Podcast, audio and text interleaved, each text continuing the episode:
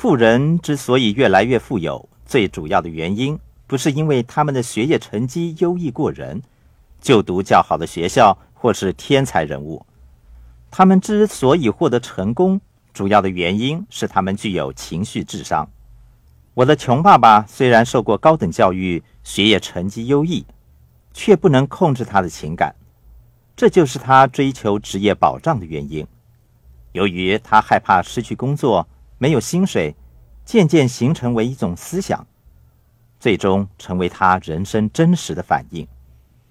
情绪智商是一门非常重要的学问，值得我们进一步了解。有人说，情绪智商的比率是二十四比一，也就是说，情感比理智强二十四倍。我认为这个说法较为武断。当你失控。例如发脾气或感到恐惧的时候，情感上失控的比率可能是一百万比一。我们都知道，金钱是一种情感的事物，也就是许多人明明知道如何致富却未能致富的原因，因为他们的感性思维具有比理想思维更强的威力。有些人坚信职业保障的重要，因为他们害怕冒险。有些人害怕跟别人谈话或向别人推销自己的产品，因为他们害怕被拒绝。这些都是情感战胜逻辑或尝试的例子。人们对失败的恐惧往往导致失败的结果。富爸爸经常说：“失败是获胜过程的一部分。”每当我跟人们谈到投资的问题时，他们总是说：“投资是冒险的。”人们害怕失败，害怕没有面子，害怕遇到阻碍，这些恐惧的感觉妨碍了他们。有人问我和我太太如何快速致富，其实很简单。在一九八七年股市崩盘之后，我们相信股票市场将会再一次严重下挫，我们等待着那一天的来临。一九八九年，股票市场再一次暴跌。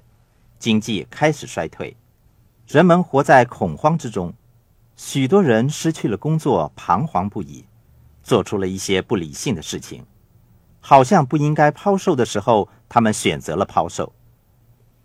我和太太早已做好准备，我们到学校进修，做市场调查，而且我对房地产投资经验丰富。一九八九年，联邦政府成立了决议信托公司。这家公司以极低廉的价钱出售世界上最优秀的房地产。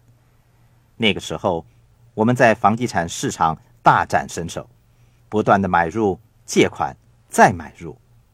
我们向银行借款，没有利用信用卡贷款。我们竭尽所能购买了大量的房地产。在此同时，许多穷人和中产阶级却选择卖出。在我努力进入房地产市场的时候，他们却试图从市场中逃出，因为他们失去了理性。此时，他们的大学文凭派不上用场，情感战胜了一切。